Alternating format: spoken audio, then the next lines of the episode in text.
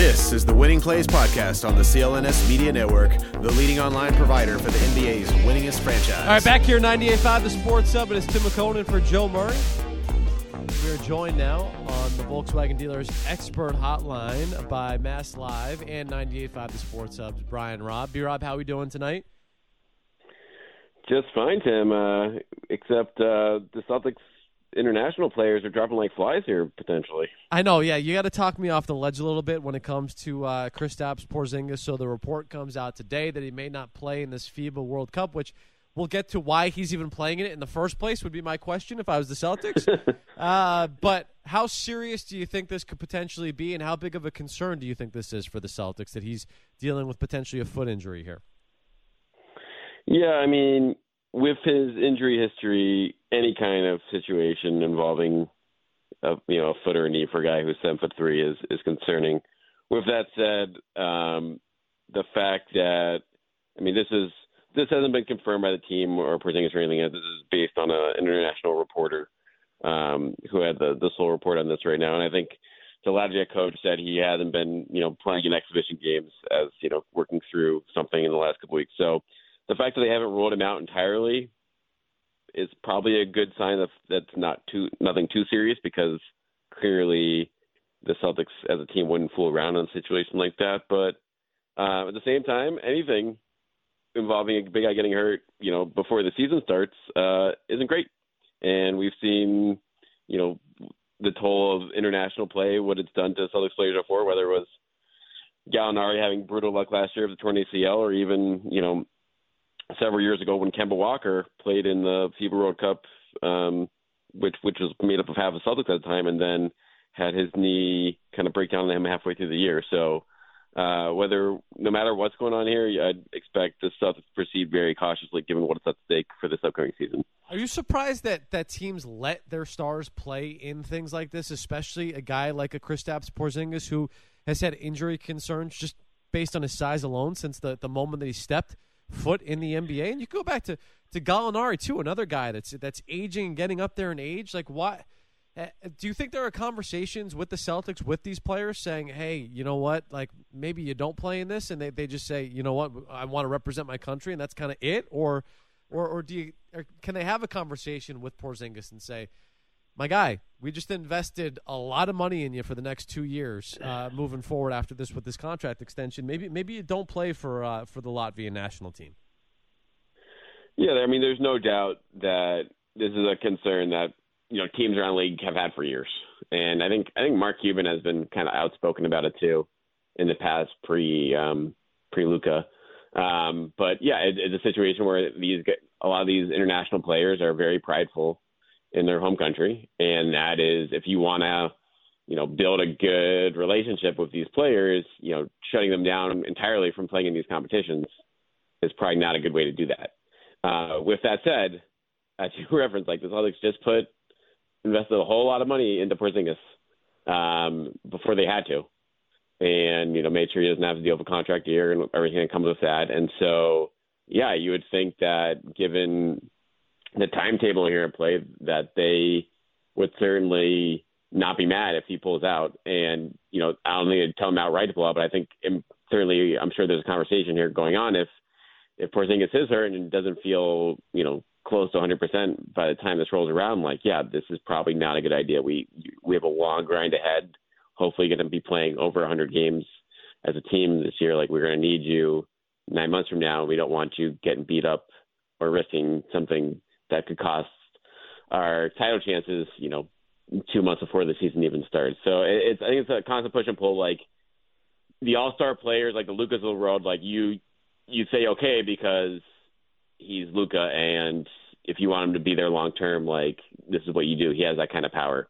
Um, a guy like Porzingis, I think, is at a stage in his career now where it's like, okay, like you're not the super duper star that you once were, and you're getting up there in age, and we give a whole lot to get you. So um, I wouldn't be surprised here. I don't expect the Celtics to kind of put their foot down if if something comes up here, but I would certainly expect you know Porzingis, hopefully them to see him see the big picture here and be like, listen, like we can't take a risk here if you're not all the way back, and I guess that's something we're going to see whether it plays out in the next couple weeks. Uh, look, I, have never been uh, accused of being the sharpest tool in the shed by any stretch of the imagination here, B. Rob. But when you've got, uh, you know, Porzingis, Horford, and Robert Williams, uh, and you're relying on them uh, in the front court, you knew that injuries were going to be a concern. But once you kind of have this go on, you're going, man, they really could be thin up front, right? Like the, the, the injuries and Robert Williams and Porzingis and their history do you think there's any chance that they add another piece to that front court to just give them some more depth? Because you're relying on some really unreliable guys here moving forward. Yeah, you have to. Like, there's, they have, you know, 14 guys or 13 guys in the roster right now, but only 11 of those guys are on guaranteed deals, and you still have a two-way slot available as well. So I think there's, there's without a doubt. I mean, Blake Griffin is still out there. That's not really a guy who is going to be more than a locker room guy at this point and, and filling in on those back to back nights. Yeah. But that he did a pretty good job of that last year. Yeah. You know, in the first half of the season, like I, I think he kind of surprised everyone. Like, oh wow, he has. You know, you don't want to overexpose him. Like once they started needing him every night, then that became a problem. But you know, when you when he's playing once a week, like you you, you get a little, you know, pep in your step. And I think Davey open to bringing that guy back in. I think on top of that, it's all going to be situational. Like you, you have to, you know, you have Luke Kornet, you have Blake Griffin as guys who are just like, you know, we're getting out of them.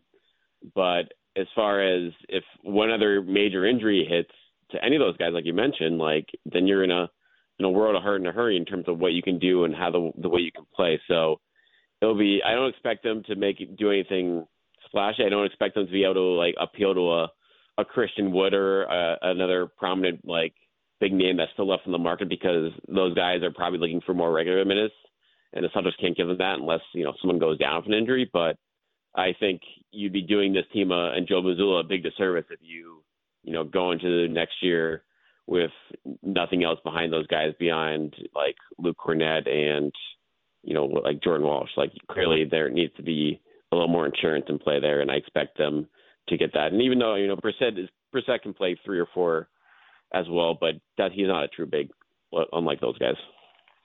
All right, we were talking with Brian Robb. Uh, you can find him on Twitter at Brian T Robb. Excuse me, you can find him on X uh, at Brian T Robb. Sorry about that. Uh, sorry about that, B Rob. Embarrassing uh, mistake. Yeah, and right, seriously. So we've been talking NBA for uh, close to a decade together, and I remember when we first started talking about deals in the league. Uh, we talked about how man, it feels like every like one or two years, one of these big names actually shakes loose. And now in the NBA offseason, it's like what every three weeks we have another name pop up. Pascal Siakam, the next one. Overall, what do you think of him? And do you think if he winds up getting moved, that's a player that changes the landscape at all of the NBA, or is he a, a, a rung below that in your mind? I think he's definitely a rung below that. In my, in all honesty, McKone, like we probably talked about back then, I've ever since that bubble series where Jaylen Brown like ate Siakam's lunch back in 2020. Like I've just never been a Siakam guy. Like it's he's someone who is he obviously won a title, but that's a clear like he was what the third, fourth best player on that team in that series, and he's it's I guess it's compare. I mean, it's semi comparable to Jaylen Brown's situation in terms of like the price tag he's going to cost. He's going to. I mean, he's not going to be. He could become eligible for a supermax if he stays with Toronto and and makes All NBA. And uh, that's I think why he wants to stay there. He's kind of imposturing, saying like I'm not going to sign extension with any other team I get traded to because he wants to have the chance of that big payday. Um, but I don't think you know going to Atlanta or any like any other team really like that's not someone who would really I think you know tilt the scales, if you will, as far as a contender goes. He's just someone he puts up nice numbers in the regular season, but when it comes to playoffs, like it's kind of like when when you have the scouting report on when you're playing him night after night, I think it's a lot easier to to slow him down, especially when you're asking him to be a top guy. So the Hawks, I understand why they want to, you know, they could obviously use someone like him in the front court a little more dynamic, a little more um, who can rebound, who can score um, better than you know their other bigs. But I that would not necessarily like I would expect that to be a guy for Atlanta or any team he goes that helps him go like maybe one round further in the playoffs, but doesn't really you know move the needle at all. All right, let's take a break here to hear from our sponsor, FanDuel. Football season is about to kick off, and FanDuel is giving you the chance to win all season long. Because right now, when you bet on a Super Bowl winner, you get bonus bets every time they win in the regular season. So just pick any team to win the Super Bowl, and you'll get bonus bets for every victory. And you can use those bonus bets on spreads, player props, over-unders, and more. So just head over to fanduel.com slash Boston and start earning bonus bets with America's number one sportsbook. That's fanduel.com slash Boston. Gambling problem? Call 1-800-GAMBLER. Hope is here, gamblinghelplinema.org, or call 1-800-327-5050 for 24-7 support. Call 1-800-1877-8-HOPE-NY or text HOPE-NY as well. 21 plus and present in select states. Bonus issued as non-withdrawable bonus bets that expire seven days after receipt. Max bonus $50 unless specified otherwise. Restrictions apply. See terms at sportsbook.fanduel.com. FanDuel is offering online sports wagering in Kansas under an agreement with the Kansas Star Casino. Gambling problem? Call 1-800-GAMBLER or visit fanduel.com slash RG. 1-800-NEXT-STEP or text NEXT STEP to 53342. 1-800-789-777 Connecticut. 1-800-9 with IT in Indiana. 1-800-522-4700 or visit ksgamblinghelp.com in Kansas. 1-877-770-STOP in, in Louisiana or visit mdgamblinghelp.org in Maryland. 1-800-522-4700 Wyoming or visit 1-800-gambler.net in West Virginia. And now back to the show.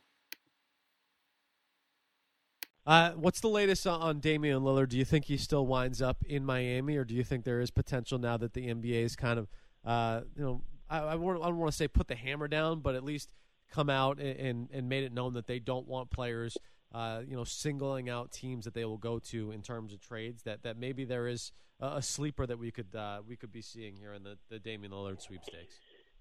You know, it's fascinating. Like the longer this drags out, McKone, the more it makes me wonder if like are the Blazers just going to like, you know what? Let's just wait and start the season and see if some team gets desperate. Because like, what do we have to lose?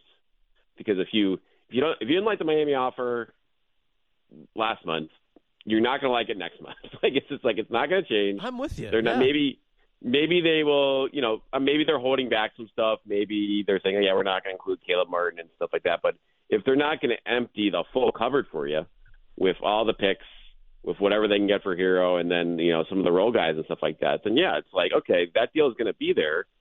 They're they're not going to, you know, be in a great spot no matter what. They already know, like half the roster knows that they are a threat to be traded. So make them make the urgency fall off them because you know you have Lillard for three more years here. Maybe someone else gets hurt in training camp or some other team says like, "Ooh, I don't like this combination. Like, let's like let's take a swing here and like try to get Lillard here for you know in December or something like that." So we'll see. We'll see if this is if this is posturing on their end to to just try to get squeeze more out of Miami right now, make them because they know that they're that's a, the ultimate death spot where they can probably get the most out of um, in the next couple months. But if I'm their GM, like there's it might be a situation where there's really nothing to lose because I don't think Miami's going to walk away from the table um, if they have to wait a month or two in the season. I think they're always going to be there, and it's a matter of you know raising the price level for them or having some other suitor come to the table when things go wrong for them. All right, he is uh, Brian Robb of Mass Live. B Rob, thanks for taking the time tonight. Hopefully, we will not be uh, uh, discussing a long term. I just, I really don't want to go through a whole season here. We're already talking about Porzingis banged no, up this on is August not what you 9th. want. This is not. This is not the way we want things to. This is not the way we want things to go. So hopefully, uh, this is just at a, least uh, a Al Horford story. is not playing for the Dominican Republic. So That's that, a win. That, that's a big win. So that that's a win. Brissett not playing for Team Canada. So again, these guys get healthy now. Get you know full board in training camp here is what the Celtics should be looking for, and um, it'd be fun to watch Porzingis at this uh, at this level. But at the same time, it'd be uh, I think everyone would much rather see him in, in training camp at 100. percent All right, B Rob, thanks for taking the time tonight. I appreciate it. All right, thanks. All right, he is uh, Brian Robb of Mass Live, uh, also, of course, of 98.5 The Sports Hub uh, as well, uh, on with uh, Gasper Murray uh, every weekend for, for obviously, Gasper Murray there. So, B Rob, talking us off the ledge there a little bit, Skaz. Chris Gasper. Oh, Big Jim Murray. Give me fuel, give me fire. Give me that which I desire. It's Gasper and Murray On Boston's Home for Sports, 98.5 The Sports Hub.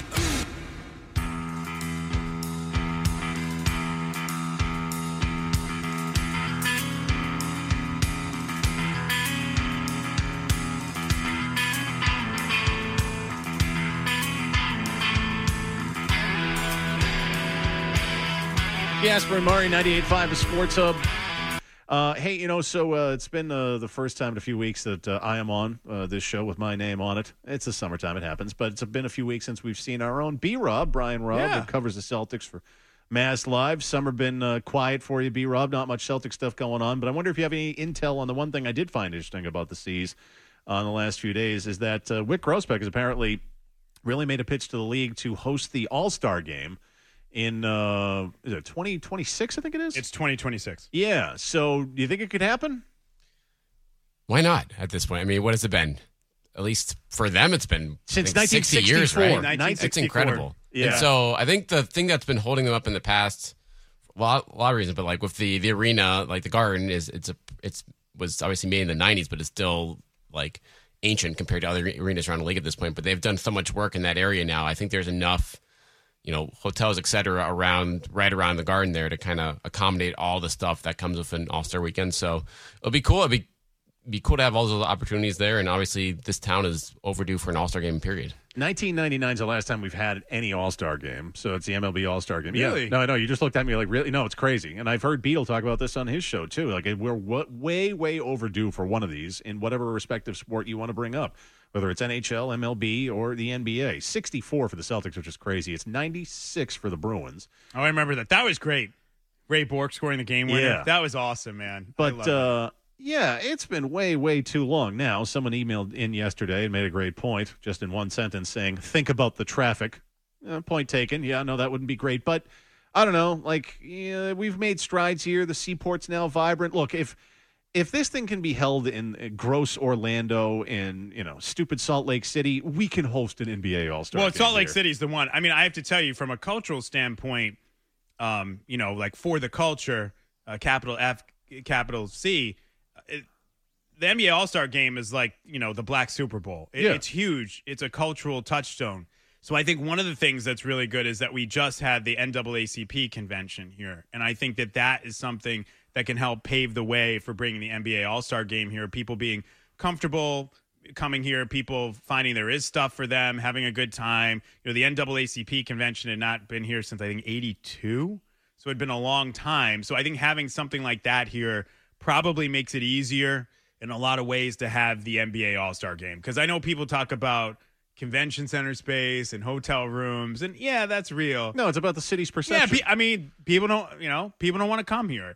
So, and, and there's concerns about culturally, will I be able to enjoy myself or find the things that I want to find, or will it be welcoming or accepting? I mean, this is something the city has had to deal with for a long time. So, I think that is also something that Boston has had to overcome. Look, for a very long time, they just didn't have the building, period, regardless of what the racial climate was here. You weren't going to hold it in the old garden. I mean, what were you going to do? You know, have put like NBA All Star pennants and, and little jerseys on the rats running around? I mean, it, it was just not viable.